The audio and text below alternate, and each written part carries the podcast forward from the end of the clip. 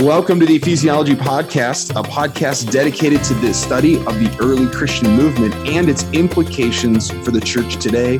I'm Matt Till, lead pastor of Restoration Church in Chicago, Illinois. And today I'm being joined by Andrew Johnson, associate pastor at Neartown Church in Houston, Texas. And Andrew and I have a special guest with us. This is Dave Carter, and he is coming to us live from all the way from Chad. Dave, it's good for you to be with us today. Hey, it's great to be here with you guys. Dave, so just for our listening audience, we're doing this by audio only. So if you are part of the Ephesiology family and you're a part of our community online at ephesiology.com, normally you'd be able to get a video portion of our podcast, but just due to technical limitations, we are only on audio today. And Michael is out someplace around the world. And so we've taken this opportunity to have a conversation with Dave. So Dave, tell us a little bit about yourself and your family and the work you are doing in Chad. Well, I'm married. We have three kids. My oldest son is 13 years old today, and he and the other two as well have grown up in Chad for almost all of their lives. We're here with an organization that our mission is to plant churches among unreached people groups. And so we've been in Chad for about 11 years. My wife and I, Rachel and I, we actually met in the Middle East, learning Arabic there. And we spent over a year learning French. And so we've been here for that amount of time. And part of what we do is support existing teams as they are engaging the unreached and getting the gospel out both in word and in deed. And then we're also church planters ourselves. And so that's working to see people come to the Lord among Muslims, particularly here in Chad, as there are just a gazillion unreached people groups here, almost all of which are Muslim. So we wear a couple of hats, but we try to really just keep our hands dirty, so to speak, and continue to work with the lost. So that's kind of it in a nutshell. Dave, could you kind of just for our audience too, just kind of give us a little bit more of the complexities to Chad? You mentioned there's multiple unreached people groups. Is it tribal region? What's the predominant faith base, and just some of the challenges that you face on a regular basis in sharing the gospel? Sure. So Chad is about three times the size of California. About a third of it is desert. About a third of it is a place where it gets rain about 6 months of the year. And then about a third of it in the middle, where we live, gets rain about 3 months a year. It looks like desert. It's only has a population of 14 million people, but it's got 150 different people groups, which means each of those people groups has its own language. And of those tribes, you've probably got about 80 that are still unreached with the gospel. The first missionaries came to Chad less than 100 years ago. So those went to the south that were predominantly pagan. There are still lots of pagans in Chad today. There are maybe about 10% evangelicals, a higher percentage Catholic, and then about 60% of the population that's Muslim. And the vast majority of those Muslims are it's called Tijani Islam, which is a sect of Sufism, and it's really kind of a brand of Islam that's helped them kind of incorporate traditional animistic practices into the faith. On top of that, Chad is just, because it's such a huge country, I like to think of it kind of like all those islands in Papua New Guinea, but instead of being these tribes being separated by water, they're just separated by kind of the bush, desert, whatever it is. So you have several tribes that have just never had any missionaries work among them, in part because it's such a hard place to live. It's really hot. If you get outside of the capital, even in the capital, you need solar power. So there are lots of logistical aspects that are kind of daunting. And I would say really the only thing going for it is that it's a wide open door. We get missionary visas. So that's the easy part. Mm-hmm. Wow. Seems like you have one massive positive and then a hill of challenges. So that's incredible.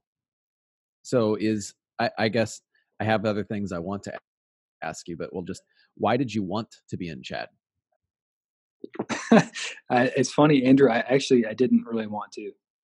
I heard about it when I was in language school in the Middle East, and I just had a burden. I wanted to go, and this is, you know, a 23-year-old young guy. This is, you know, how you think. I want to go to the hardest place where people don't want to go. Give me the challenge. Yeah, you know, fair amount of hubris in that, with along, you know, with the desire for the Lord's glory there.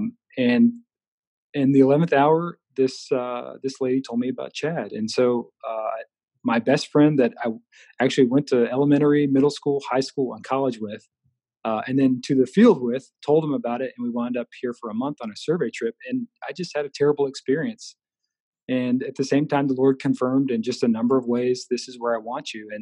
And honestly, for the next 5 or 6 years until we moved here, I dreaded moving here, but felt like I almost didn't have a choice. I knew the Lord was asking us to move here.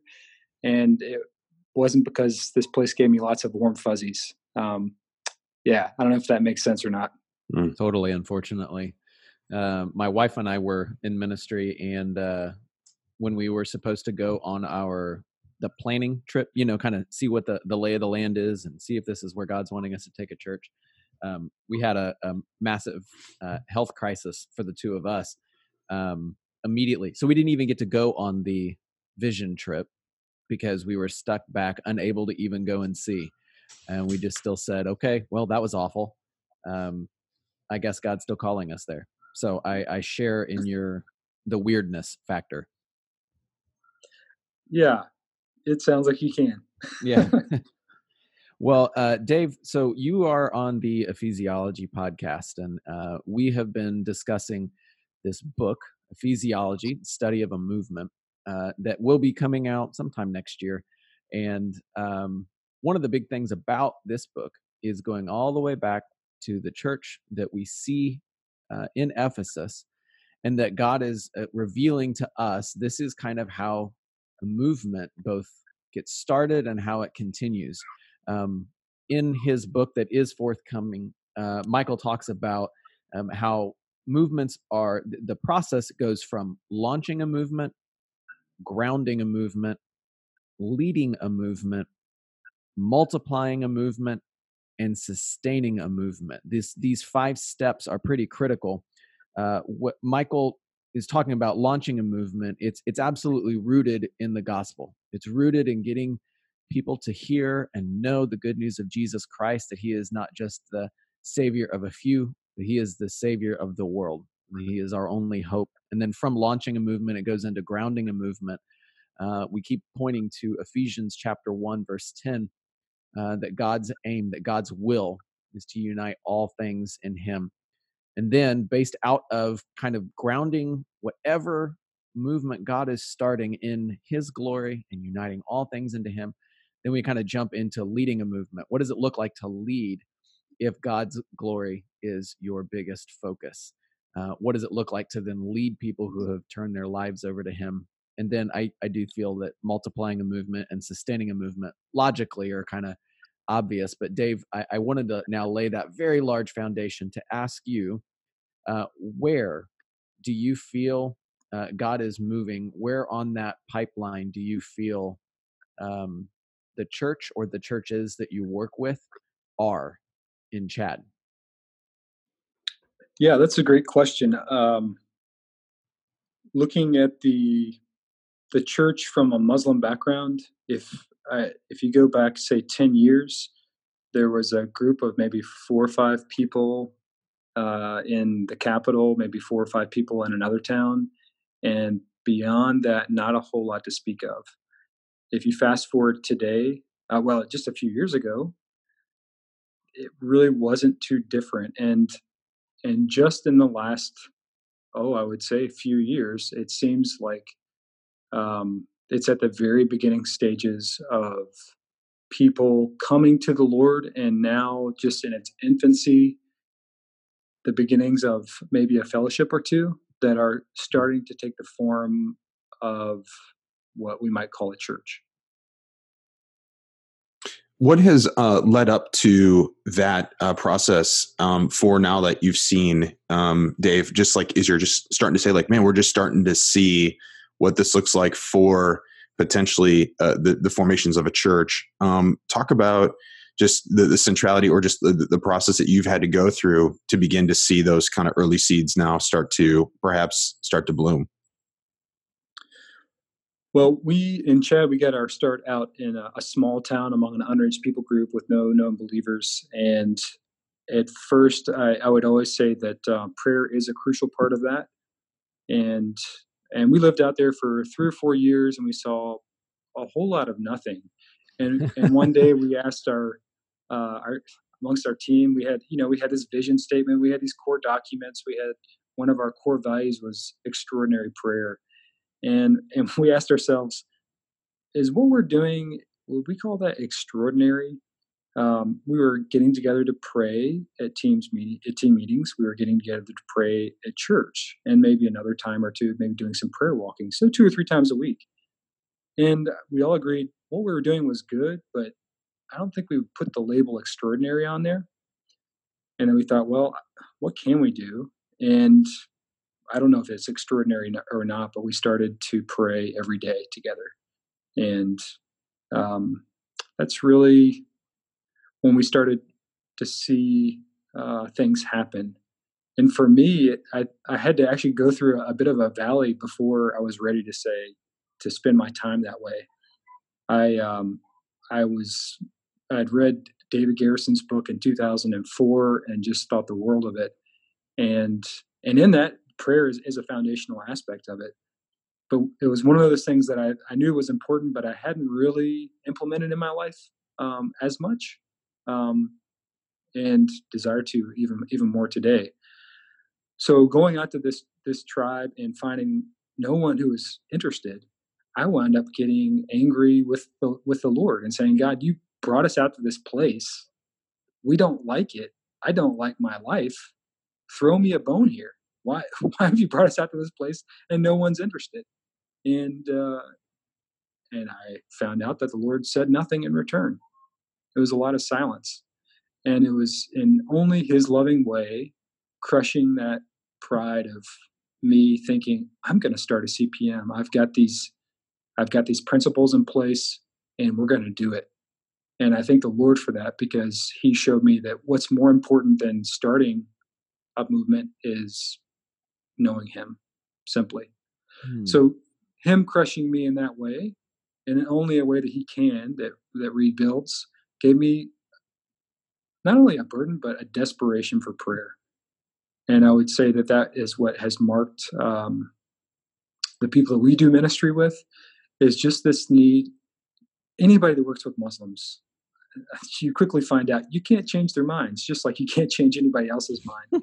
So this task we've been given is just, it's an impossibility. Plant a church among Muslim people? I mean, that's ridiculous. And the starting point has to be prayer, because evangelism is good. Without prayer, it doesn't have the power that it does, if that makes sense. So the most important thing, the most important aspect of why I think we're seeing people, is because we're praying. We're praying individually. We're praying in groups. We're praying across denominational lines. We're praying across ethnic lines. And we're saying, we can't agree on all of this stuff. We can't even agree on a common church planning strategy, but we can agree to pray. And I think the Lord is just so pleased with that he's saying, yes, now is the time. Man, so this is really, it's super encouraging to hear, like you said, you read in a book, this is what you're supposed to do. And then you read that book and you're like, cool, but it doesn't feel like it's alive. It feels like it's still theory. It still feels like almost like a should, but it's really nice being able to hear from somebody who is out there doing this work and saying, this is not literally in a book. This is what I need to breathe. This is what I need to do the ministry that I've been called to do. How did you go about this? This is 100% awful as it comes across my mind. How did you convince everybody else that this was something that they needed too? So like I said, that sounds awful, but how did you go from this is what I need to inviting others across those denominational lines, across those who kind of share with different vision for the area, where everybody came together and said, yeah, we need to pray. Let's do this. Well, actually, it's the silver lining to Chad. All those challenges, you also have a history of the way the government changes here is one rebellion after another, which means people growing up have gone years without school being in. We've got problems with the paved road outside of our house. It has fallen apart and it's become a lake, literally. Oh my goodness. You've got things like this going on and you just get desperate, and it's not worth, if you're a foreign worker, it's not worth living here. There's nothing like, there's no beach. There's no fun thing to do, on the weekends. There's no mountains to climb, or at least we're around where we live. It gets up to 110 degrees. And when it gets that hot, because the city runs on generators, the power goes off. And you get desperate. And it's the same thing with the local population. Imagine if you just didn't have a choice and you had to live here. It's the beauty of it, of those hard things that drives you to the Lord. Because you say, Lord, I don't have anything else. It's kind of, it's in a small way. It's like when Jeremiah was down in that cistern. He's stuck there, and he knows he can't do anything. He can't prophesy down there with anybody to hear him. He can't get out of there. And all he can say is, Lord, help me. I'm stuck. And that's how we all feel. I think it takes some time for people to get there, for that newbie zeal to wear off. And then eventually, if you do, by God's grace, get to stay on the field if sickness hasn't taken you off or other reasons why for leaving the field. And then you're like, okay, Lord, well, what in the world am I doing here? If you're not going to work, it's not worth it. And I don't know how to describe it beyond just a God-given desperation. So I'm reminded, I'm just kind of looking at Ephesians 1:15, and even 16, where Paul's writing to the church in Ephesus. And he says, for this reason, because I have heard of your faith in the Lord Jesus and your love towards all the saints, I do not cease to give thanks for you, remembering you in my prayers. And I'm just, as I'm hearing you talk and share this with us, Dave, which I just so appreciate the vulnerability, because I think I'm reminded that, ministry and missions work, but even beyond that, just even in our own first world westernized cultures of sharing the gospel can be very difficult work. And the contrast is super helpful for us. And I think the picture of this is a helpful reminder for all of us, even in our part of our global audience. But I think that's what drives us, is not only just our love for God, but even our love for others. So it's and ultimately our love for God draws us to a love for others. How has that shaped your zeal to remain in the game and to remain on the field? Matt, there's a guy that worked with us, particular people group here, for about 10 years. And as he was leaving the field, he said, the more I get to know these people, the less I like them. And I'd say that's the case. Here, when you're going cross-culturally, I feel like sometimes we live in oppositeville. So not morally speaking, but in terms of preference. So if I prefer to wake up quietly over a cup of coffee, my neighbors want to knock on my door early in the morning and say, hello, how did you sleep? Opposite things like that just rub you the wrong way. What this worker was referring to is actually their kind of their sinful habits. I guess what I'm trying to say is, a lot of people when they come to the field, they say something to the effect of, I just love the people so much. And the reality is, the people that we're coming to serve are lost. They're broken. There's not much to like a lot of times. And I'm thankful for that, in combination with Chad not giving a lot of love back in some ways. it's a beautiful place in its own right, but it's a hard place. It leaves you sometimes with nothing else except for the Lord. And then you have to wrestle with, Lord, are you enough for me or not? When I can't placate my disappointment with things that I normally would if I were back in my home country. Are you enough, Lord? And he is. And I don't know of a way to kind of circumvent that process without suffering. It's one of those things where people, for example, back in the States, hard things happen for sure. Very difficult things happen to some people, but not to everyone. And by contrast, hard things happen to everybody here in one way, shape, or form. And it's like this, someone has told me it's like miracle grow for your sanctification. It's not that you're a great person in and of yourself, but it's these, just to get out of our neighborhood, actually, in the rainy season right now. If it rains too hard, then we're driving, not only in four-wheel drive, but wondering, are we going to flood our engine? So you just get desperate enough to where you have a kind of a relationship with the Lord during the day. Like, Lord, if you're not helping me out here, we're stuck. We're literally sink. We're stuck. Yeah. So, and in the end, people disappoint, don't they?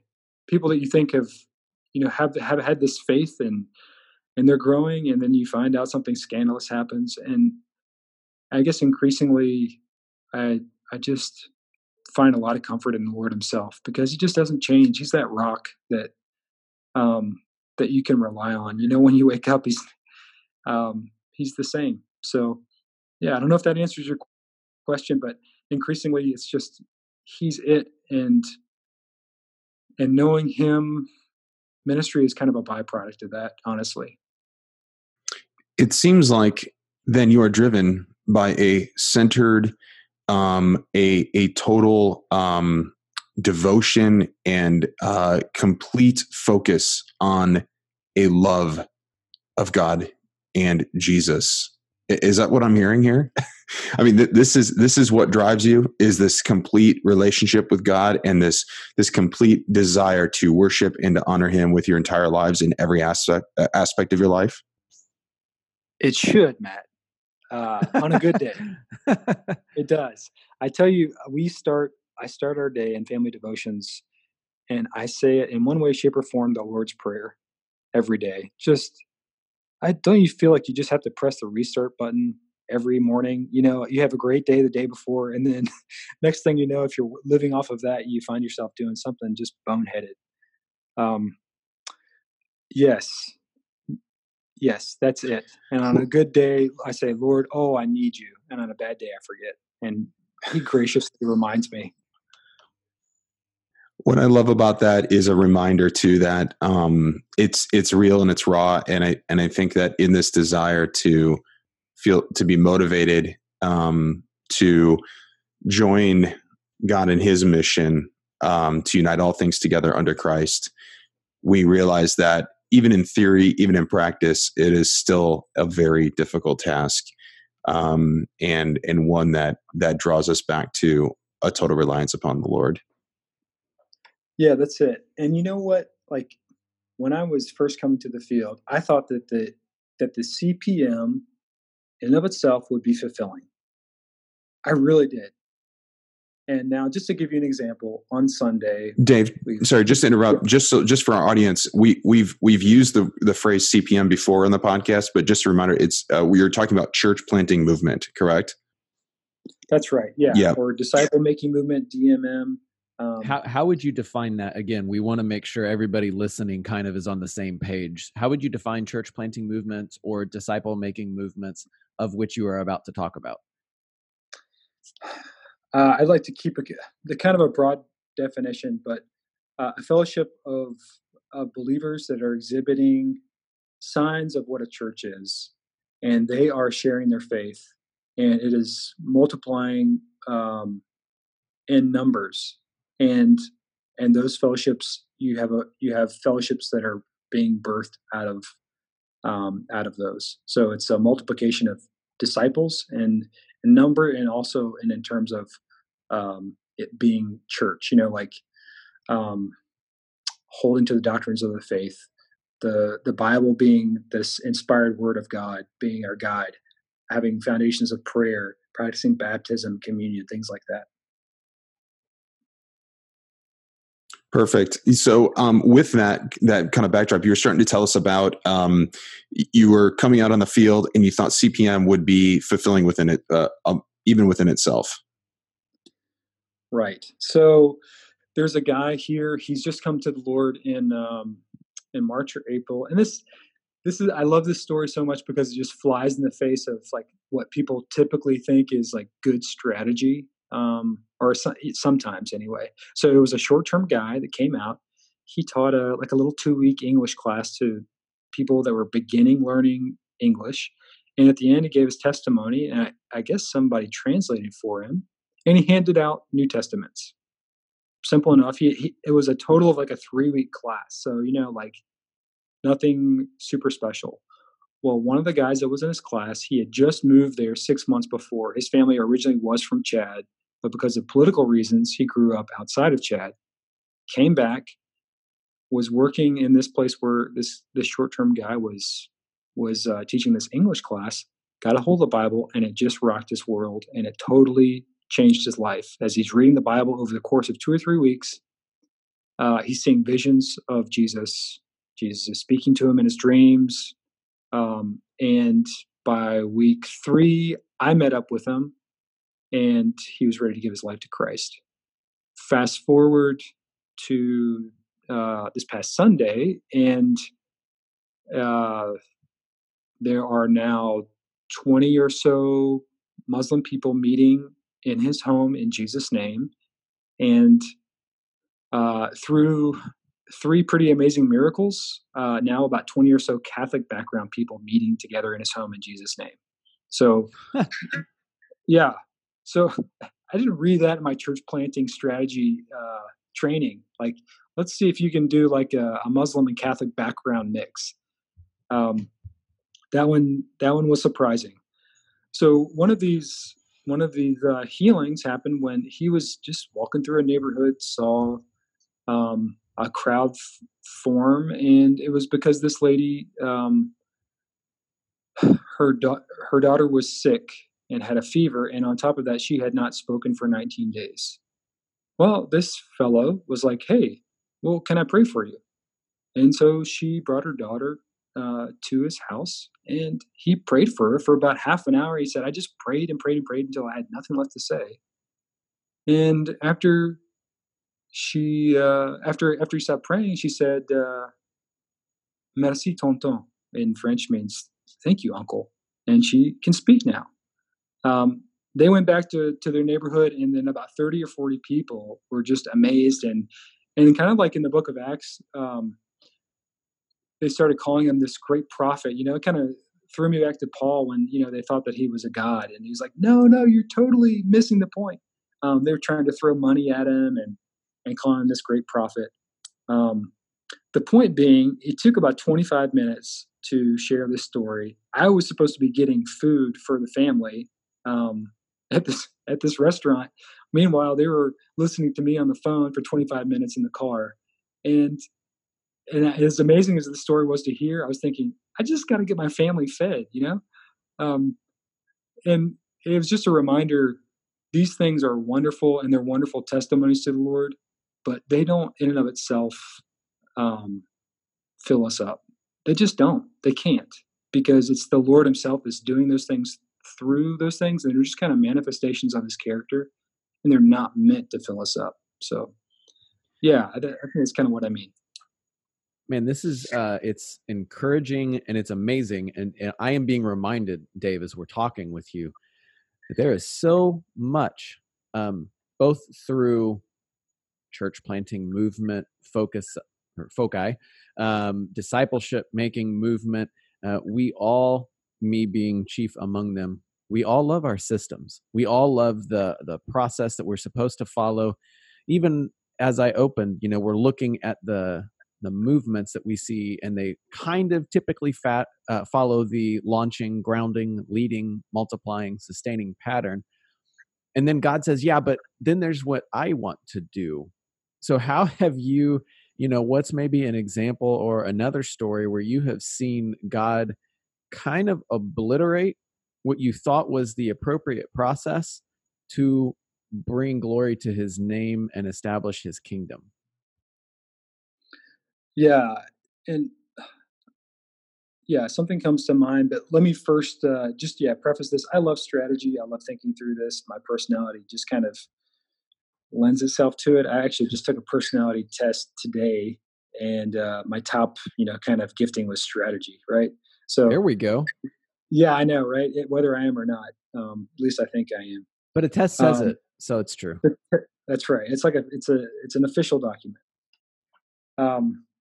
And increasingly, I think, I don't know what I'm doing here. So we were in this small town, and we found out that there's a guy and his family had moved there, and he seemed kind of open. So I got him a Bible, and a week later I visited him. I had about a 4-hour conversation with him, and at the end, he said, "Wow, okay.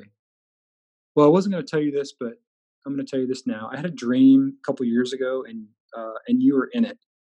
And I said, "Wow, that's kind of a big load to share with me there. I don't know if I'm that guy in your dream or not." And I said, "Let's just pray about it." And so we did. And then 3 days later, he knocked on my door, and he had some questions. And he said, "What does the Bible say about prayer and fasting, and is Jesus Lord?" So we opened up Matthew. We looked at the answers to those questions, and he said, "Okay, that's all true. And my wife and I, we've been talking about this. We've been reading the Bible, and we know it's all true. So we're Christians now." If only. What are you talking about? That's not the way this is supposed to be. I'm supposed to convince you or something. And it was just obvious that the Lord had brought them there. It was such low-hanging fruit. I could have butchered the Arabic language that I was using. I could have just stumbled over everything. And it was obvious these people were going to come into the kingdom of God because the Lord had prepared their steps literally years in advance. And it was just a reminder to me that this is God establishing his kingdom. In one sense, it has very little to do with us. In another sense, for God only knows why, he loves to use us in the process. And it's so tempting to want to rely on form or strategy or whatever it is rather than the Lord himself, because we can control those things to an extent. And by contrast, if the Lord is calling somebody, we wait and we ask him. We use prayers of supplication, and we say, "Lord, when are you going to do this? Please come do this." And when we see people come to the Lord, it's because he's doing it on his own terms, on his own time. And it has very little to do with, in the case with this guy recently, because of my other responsibilities, I wasn't getting out of the house and doing local ministry as nearly as much as I was before. And in my prayers, I was saying, "Lord, what am I doing? This is not why I came to the field." And yet he chose to use a short-term guy on a 5-week trip here, and me, who hardly some days has opportunities to get out and minister to Muslims, to shepherd this guy into the kingdom. And now he's the one he's just meeting with a guy today that has said that he's heard what's the persecution he's gone through, and he wants to be a believer as well. So you just can't really make this stuff up. I just increasingly get the conviction that the Holy Spirit, just like we don't know, like with the wind, where it comes from, where he's going, we don't know what he's doing. But what we do know is when we're talking with God, with the Lord, pleading with him, he listens and he answers the way he wants to. Dave, this is, I think so often stories like this and your experience flies in the face, and you were already saying it, being a Westerner who loves strategy. This is something that just flies in the face of everything that we tend to read or want to lean into. And yet we're reminded again that this is, you just said it, God's plan. It has very little to do with us. And I'm hearing your story as you're talking about this, and it seems like man, there's still an activity, there's still a participation, there's still an involvement that we have, a participation with God and His Holy Spirit in the field or anywhere He sends us, and yet He's at work, yet it's He who, before the foundations of the world, chooses us for faith in Him. And there's also, even in your leadership, it seems like that there's just this releasing others to do the ministry. I mean, just the story of the healing that you were sharing a little while ago, of you weren't even involved in that process.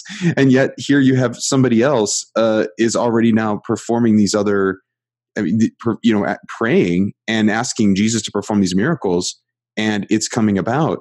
That's got to be, that just, it flies in the face so much of, I think, of what we feel like we feel this onus that is our responsibility as people, as Christians, as followers, as ministers, as pastors. Can you speak more to that?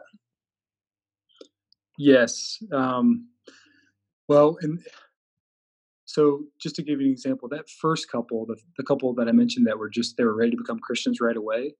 They were over at our house one time, and he was sharing, he said, I still go to the mosque because I'm living in this compound with this really fundamentalist guy who employs me, and I just have to go, even though I don't want to. And earlier in that conversation, his wife had said, you should come visit us sometime. And this man said, it's probably not a good reason for this, this, this, and this. And they were all good reasons. So what's your church planning strategy there? Do you say, okay, you know what? Yeah, you should be patient. You should just go along. And then when you find, opportunities to maybe share something, that's great. Or you should say, no, you need to get out of the mosque right away, and you need to allow us to come. Well, there's a third alternative, and it's, let's just pray about this.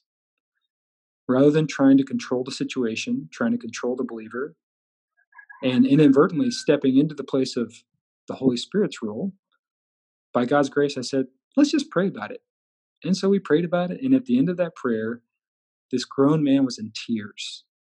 And he said, what I said was wrong. My wife was right. You come and visit us anytime you want. And in the case with this guy that is healing people, he went to the hospital with three of the people that he's led to the Lord. So these are Muslim background people. They're going into this hospital, and they're praying for Catholic people that are there. One person had this skin disease all over his body for 2 months, and they prayed for him. And then 3 days later, this guy got a call and said, I've been healed. And now he brought 4 other people to this group. He waited to go to the hospital until he felt the Lord leading him to do that. And just today he said, this other group of people, they've asked me if I would go to the hospital. And my only recommendation was just pray about it. And, like you did before, you waited on the Lord, and see what happened when you waited on the Lord. That's what you need to do also. And on top of that, he wasn't getting much sleep at all. So my role was to say, you know what? You're driving yourself into the ground. You're not terribly coherent right now because you're not getting enough sleep. You need to sleep. So I didn't anticipate that being part of the discipleship process, like pace yourself. You're running on adrenaline. That's very spiritual of you to say rest. It's good. I know. Yeah, I know. Right. It didn't sound like that way at the time. It maybe probably came off a little harsher too, but, yeah, but the point is, I think it's super easy to want to try to control the situation and want to see it the way you want to. And when we do that, we risk taking over for the Holy Spirit. And when we do that, how's that going to play out, right? It's not going to play out anywhere close to the way that the Lord wants it to. So that's kind of my rule of thumb. If they're not doing something heretical, then asking them to trust the Lord and get His leading. And at the same time, go back to the Word. We were just talking about communion yesterday when we met. So introducing these elements of church, because they honestly don't know what that is.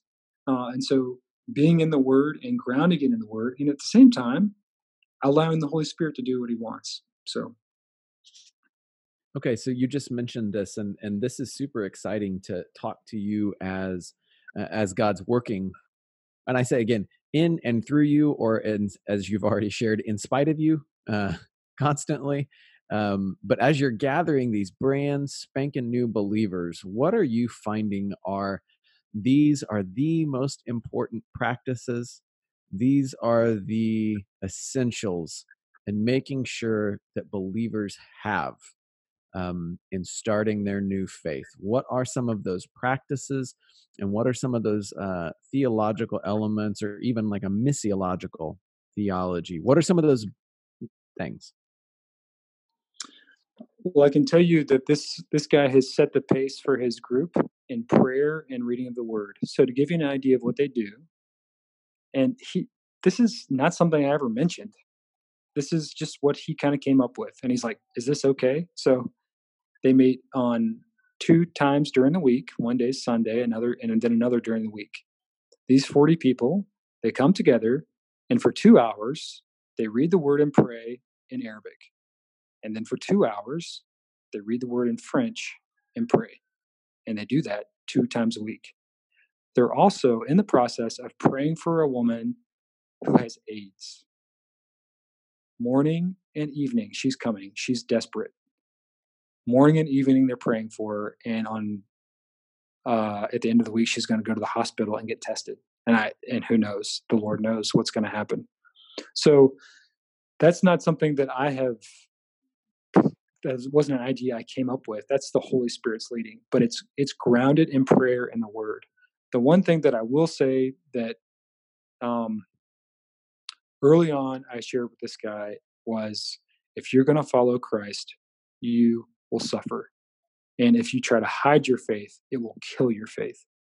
So there's just so many passages, like in Acts, through many trials and tribulations, we must enter the kingdom of God. In Romans 8, that we're the Holy Spirit confirms that we're children of God, and if children, heirs with God, heirs with Christ, provided that we suffer with Him, in order that we also might be glorified with Him.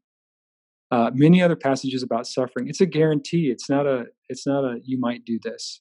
And I've seen, whether it's in the Middle East or here, people come to the Lord, and then the way that we disciple those people sometimes, if it's just one person, it's often like a single guy. And we meet with them secretly, and what we're inadvertently teaching them is, it's okay to believe in your heart and in your head, but outside, it's okay to be outwardly ashamed of the gospel of Christ. And I think that's one of the biggest things that we inadvertently do as Westerners, because we're individualistic minded. And we're so excited to meet with somebody who's professing belief, but then they don't actually do that within their own context. It kills their faith. It stunts it, and you don't. It's one of those CPM killers. Not sharing your faith, not being bold. Just to give you an example of what happens when you do share your faith. This guy just came to the Lord that's leading this group. A couple weeks ago, his boss just insisted that he do afternoon prayers, Muslim prayers, and he said, Dave, I just got tired of just hiding that. I had not said, you need to go out and tell your boss that you're a believer ASAP. I just said, you know what, just let the Holy Spirit lead you in the right time to do that. You need to do it, but let the Holy Spirit lead you. And he said, I got tired of just going on and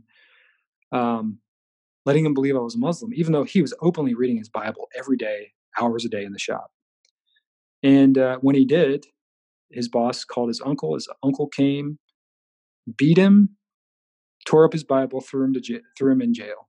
Sounds like, oh man, that was terrible advice, right? Well, during that time while he was in jail, he heard the voice of Jesus speak to him. And then a couple of days later, his uncle got a disease that caused his arms and his neck to swell up, and he's in the hospital. And same thing with his boss. And they are asking his forgiveness because they realize it was a rebuke from the Lord. And he's meeting with a guy today because he heard what had happened to him in his job and how he got mistreated because he's a Christian. And now this guy wants to join the fellowship. That is unbelievable. This is insane. That is unbelievable. Yeah. And it's just, being faithful in the little stuff, but these uncomfortable passages, it says, Jesus says, if you deny me, I'll deny you. And we have to take those things so seriously. And it's easy to do that, easier to do that in the States because there's so little to lose. And here, this man has lost. He came from a rich family. He lost it all. His father has rejected him and said, I don't even know you. I don't want you as a son anymore. He lost his job. He was saving money. His boss was saving his paycheck and had months of salary saved up, and his boss just kept it. His boss took his computer, stole it. His uncle beat him. So he's lost his health, his family, his job. What else does he have? And you know what he said? I do it all again because I have Jesus. I'm rich, and I don't want this other stuff. I want Jesus. Wow.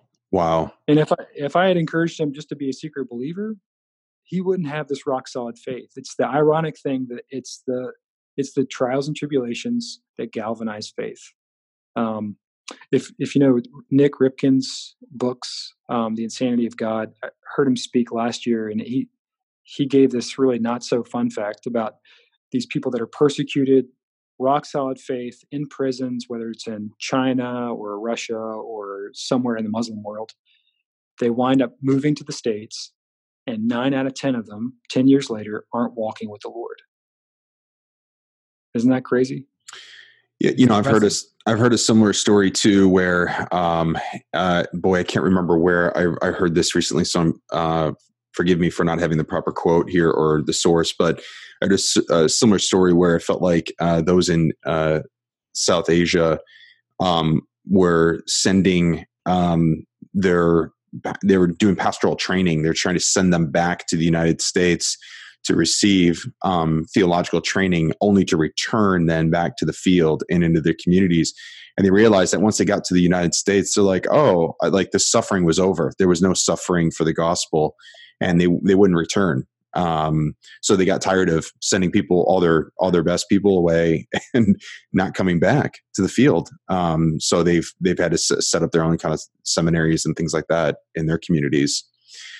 I'm hearing this theme from you, Dave.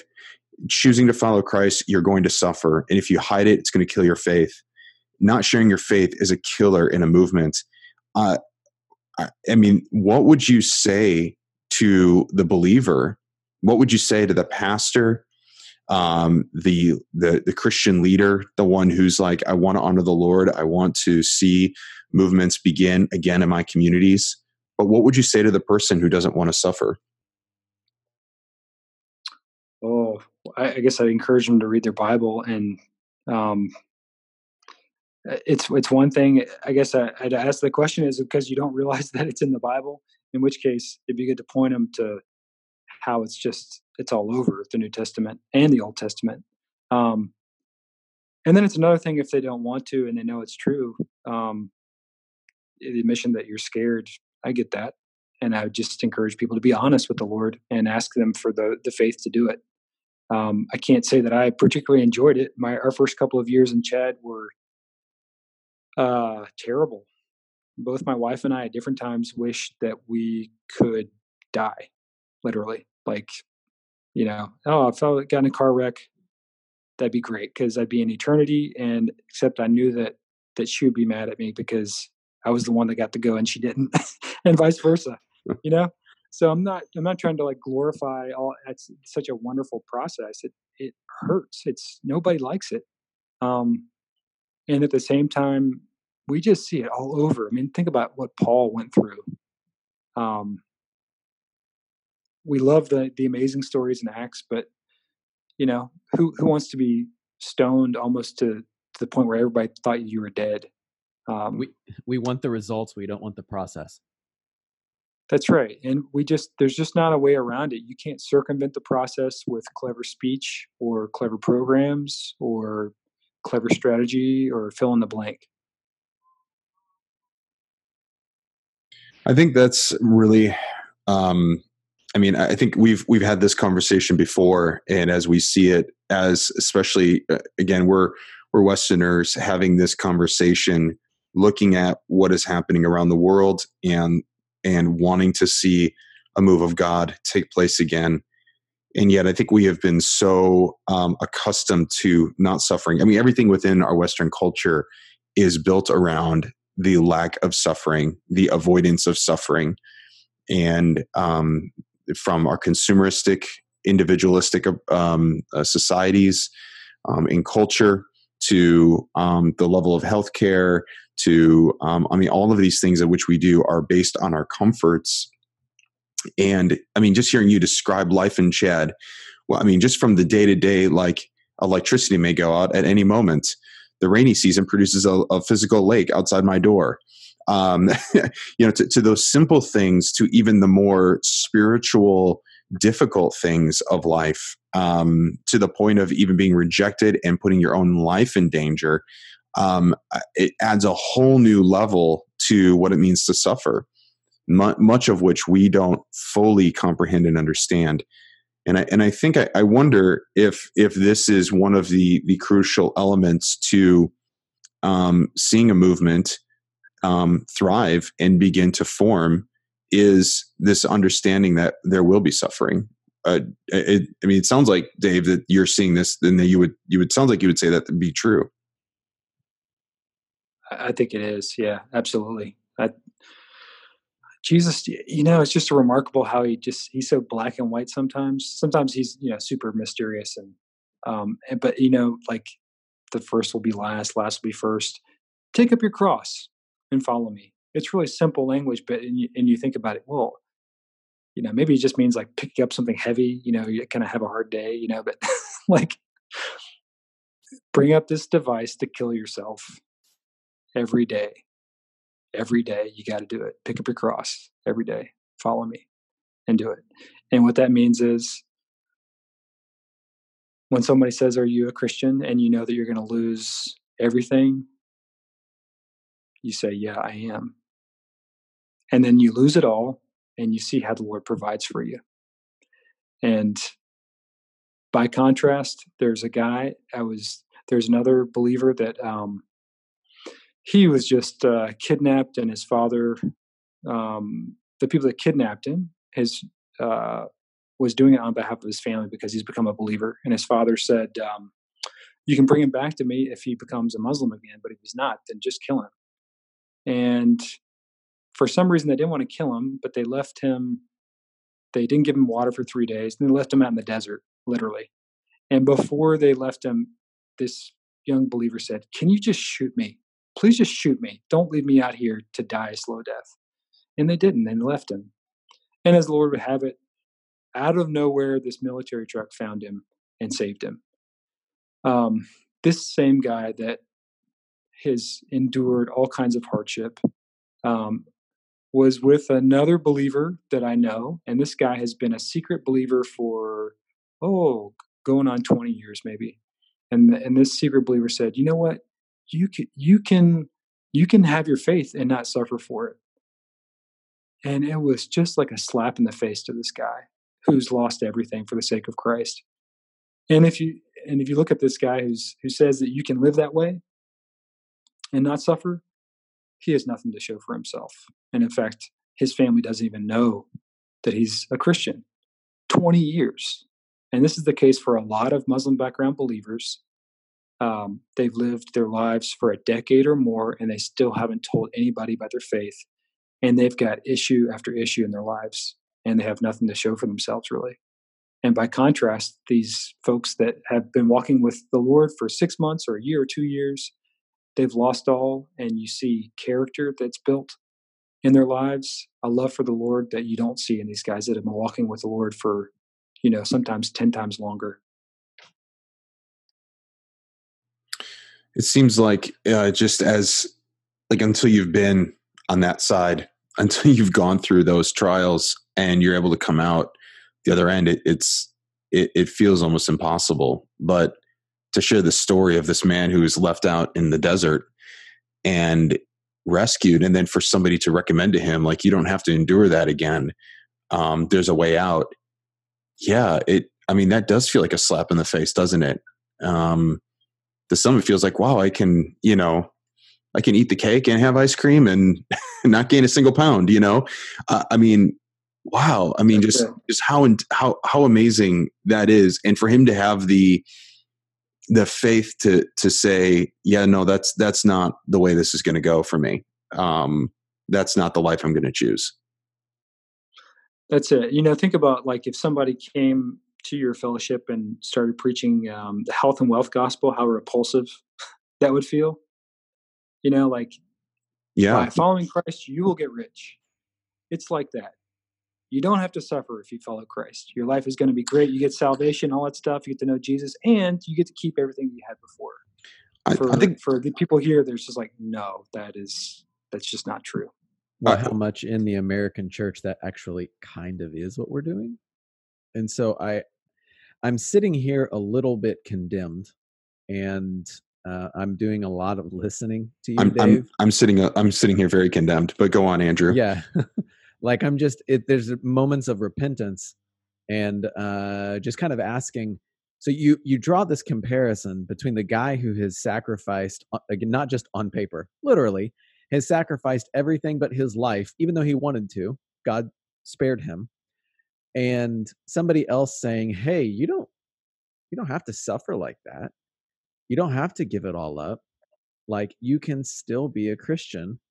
And I'm hearing you, and I don't know how many others, when, you know, once we air this podcast, are going to be like, oh yeah, like that mean other secret Christian, like, how dare he? How could he not see that? But I'm feeling that most of us in the American context are probably falling in the camp of that secret Christian by our actions. Like, on a day-to-day, week-to-week, how do we live our faith? You are using this story analogous to what does it look like to be honest with your faith and share it with others? That you know, that you see, that you've got to tell people about the goodness of Jesus and what he does, and how many of us in the American church fall into the camp of the other secret Christian and saying, well, I'm a Christian, but I don't need to tell anybody about it. Like, I don't have to actually go out and, you know, actually tell people Jesus is the only way. And if you don't have him, you will die. I don't know, man. Like, Dave, I'm reflecting here, and I'm just saying, this is hitting me square between the eyes, right in the heart. And again, emboldening me to call my brothers and sisters that this is worth it. He is worth it. And we can't be silent. We can't. Yeah, that's it. And to be honest, I didn't realize how ingrained it is, especially growing up in the States, until I moved here. There are these things that I almost thought were like my fundamental rights as a human being. And then I moved here and I found out actually they're not. And it was almost like woven into my Christianity. Like, I have a right to electricity. I have a right for authorities not to treat me unjustly. And growing up as a white dude in the States, you know, I wasn't on the wrong end of police brutality and all that stuff. So it was these things that I have grown up in, and it just kind of just subtly become these underlying values. Like, I shouldn't have to deal with that. I shouldn't have to be mistreated in that way. I shouldn't have to have these things taken away. And then moving here, it wasn't because I was a better person, right? It was just those things got taken away. And all of a sudden I was realizing that there are these crutches that my happiness was at stake. In the States, what does that look like? I don't know. Maybe it's for some people, being bold and talking about Christ means that you come across as looking like not very cool, or not very smart, or close-minded, or maybe your comfort is at stake. And the expectation is that other people will be bringing in, and it's great stuff. But often the prayer that I hear, and I increasingly, I don't want to say it too judgmentally, but I kind of hate this prayer. When people hear about stories like these guys, and then they say, you know, pray for them. They say, Lord, thank you for the freedoms that we have here. In other words, thank you that you love us more because we don't have to go through that crap. And it's like, you don't get it. You're missing out. These guys, it's bringing them closer to Jesus. They're knowing him more. They're closer to the kingdom because of it. And because we don't have those things, we're missing out. And it's so hard to convince when you've got Amazon, anything you could need at a click. I mean, who's not subject to that temptation? When you've got amazing roads and hospitals, and you can get any kind of fruit that you want, probably somewhere in the town you live in, any time of the year. I mean, just incredible things. The standard of living that we have in the States, like, you just have to go out of your way to do something that is uncomfortable. And it's hard because nobody is taking away your power when you shouldn't have it. Cops aren't pulling you off on the side of the street just to give you a hard time. There aren't these reminders. There's just such an easy, comfortable flow that we all get into, and we have to make these conscious choices to do what is against that. And I sympathize. The times I feel like I'm the least reliant on the Lord is when we're back on home assignment, honestly. And I love Chad in that there are things that just remind me every day that I need him. Whereas I don't always feel that way in the States, honestly. There is so much I feel like we continue to understand as we kind of look at our own culture and look at our own life that we realize is not neutral, and it has this impact and this effect as to how we relate to God in the context of community with him and with others, that you're helping us expose even more so, Dave, which I'm so grateful for. Because I too, like Andrew, I'm just like, whoa, man, I am just convicted once again and just really thinking about where do I place the value of these things? I mean, I'm hearing you talk about, when we talk about grounding a movement, we talk about grounding it in the word, we talk about grounding it in prayer, we talk about grounding it in faith. And even within that, you're reminding us that it involves risk-taking and suffering. How do we balance this? Because this is now the Western way of thinking. So I'm going to ask it as a total American. How do we balance this from the perspective of are you calling us to give up everything? Are you asking us to live in cardboard boxes? Are you suggesting we should give up all of the things that we have built for the sake of the gospel? Like, how would you balance that? Or how do you get into these conversations with people who then will want to kind of go to the other extreme and say, wait, are you calling me to live this particular way? Or is it more state of mind? What's your response to that? Well, actually, the kind of people I deal with are workers that are very idealistic, and sometimes they say, "Hey, I'm giving up everything." Right? So you think, "Oh, a missionary, he or she's leaving their home context," and they say, "Like, I want to live like the people. I don't want to have these things that are, like a barrier to the gospel that people don't have." So it's actually I'm dealing with the opposite thing. And what's ironic is on the field, we often think, oh, that's the key to the gospel. Live like the people. Well, there's a funny story about this this woman that went and lived in a village in southern Chad. And she lived like the people. She didn't have any furniture in her hut and this kind of thing. Well, one day the village chief brought her a chair and said, please accept our chair. It's shameful for us to have a white person in our village who doesn't have any furniture. So the thing that you think is going to be the key, having nothing isn't anything, and having everything isn't anything. You know what I mean? It's just, you can fall off on either side of that horse. I guess the bottom line is where's your heart going? And if your heart's going to constant Amazon purchases, then yeah, maybe you need to take a break from that. Or is is it in whatever it is? I don't know. But the key's not in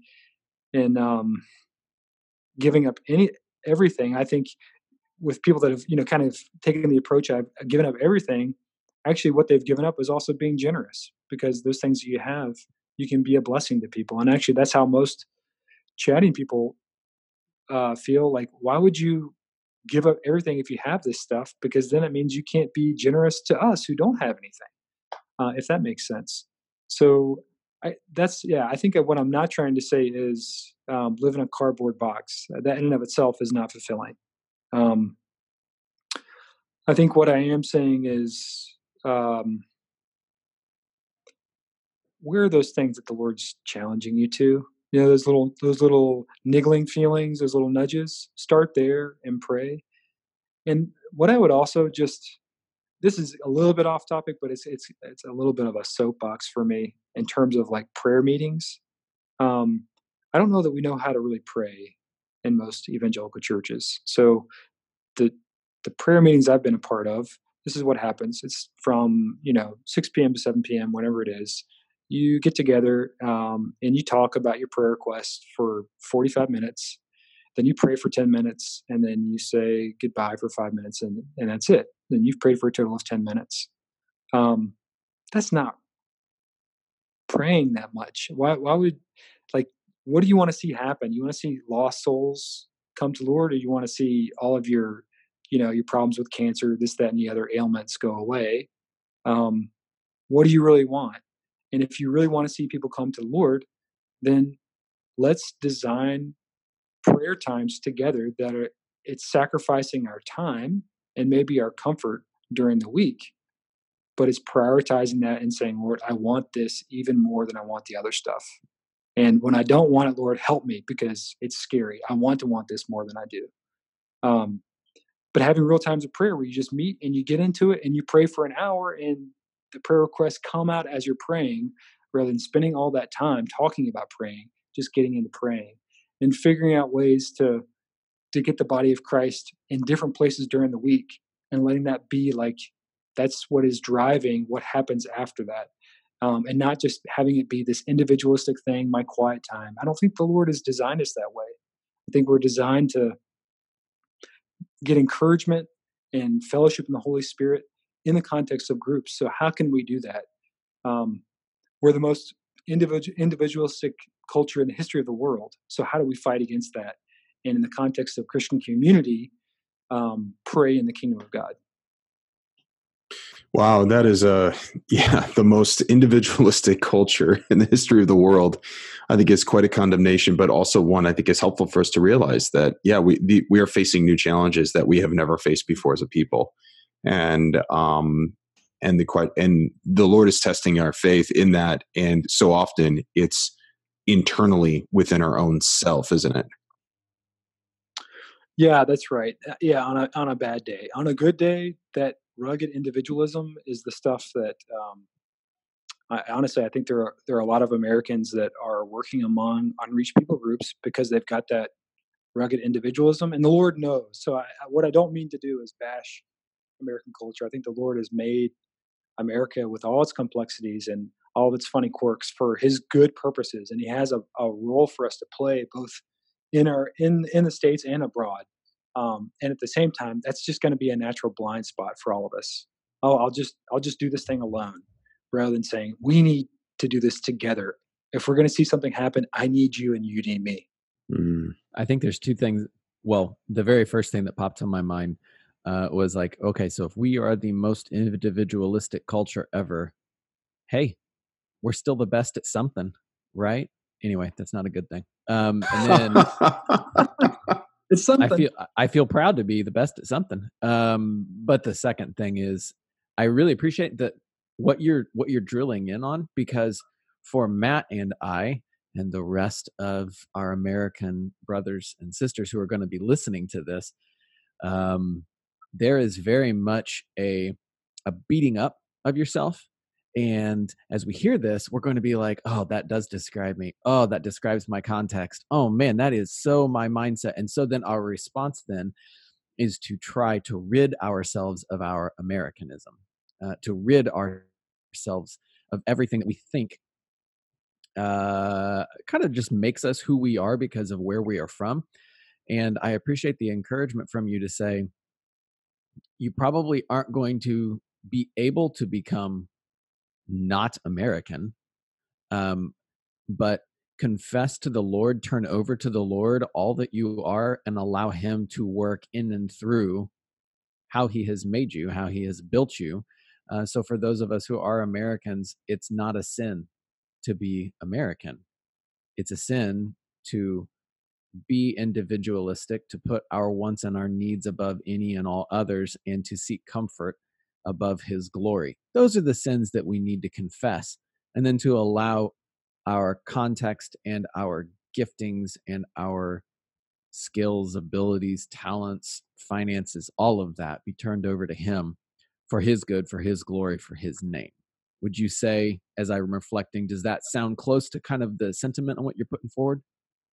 Yeah, Andrew, I say amen to that.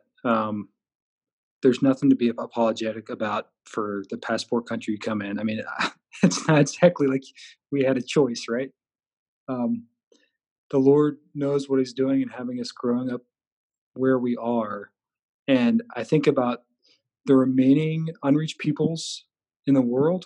I think of places like Chad. They are hard places. They're off the grid. And you know what? One of the things that has been built into American culture, which you find in very few other cultures in the world, is homeschooling. Now, I'm not like a super homeschooling advocate. Don't get me wrong. My kids are in a school currently. We're not homeschooling.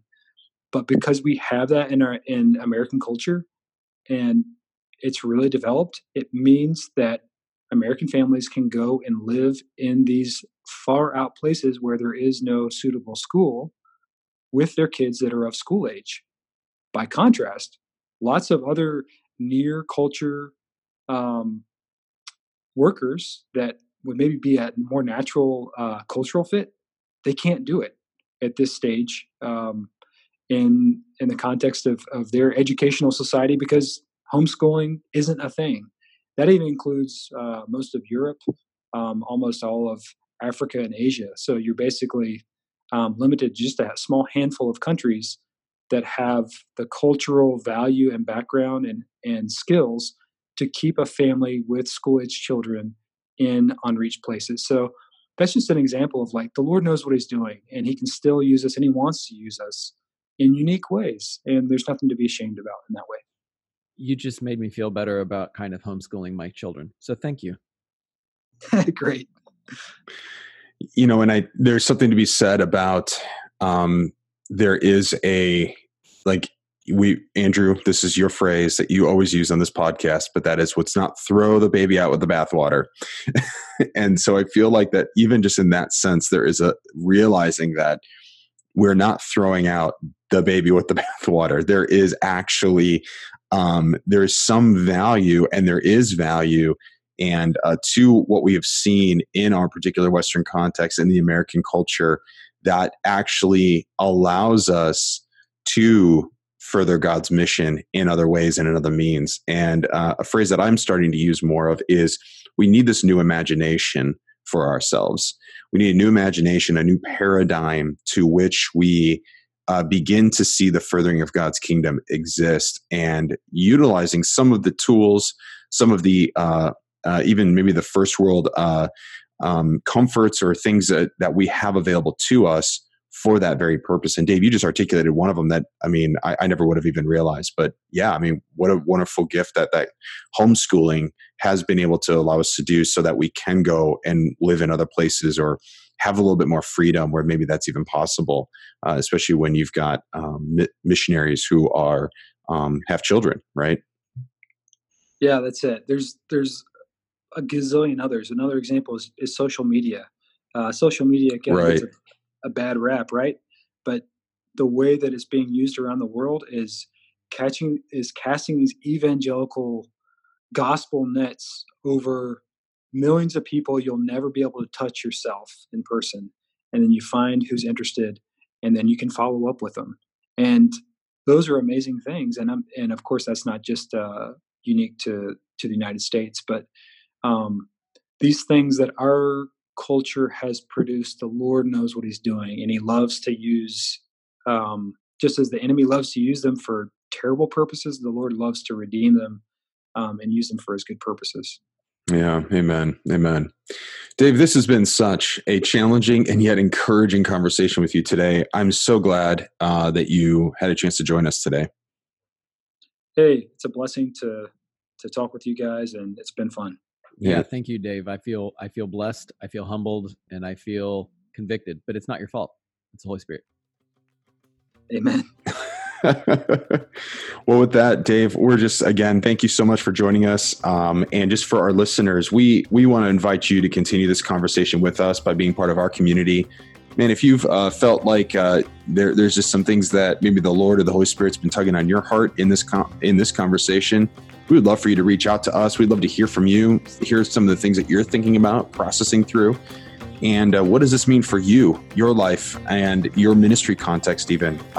We invite you to be part of our community at ephesiology.com, where you can get exclusive content, early access to the podcast, and even learn more about our laboratory and what we're trying to achieve through the laboratory and seeing movements start to take place and reignite movements here, not only in the West, but also globally. And also, too, we're building a podcast for a Q&A session. So if you've got questions, we'd love to get those answered. So be sure to send them to us. So you can connect with us on our ephesiology.com. Also through the Facebook page, send us questions there. We'd love to connect with you through Facebook as well.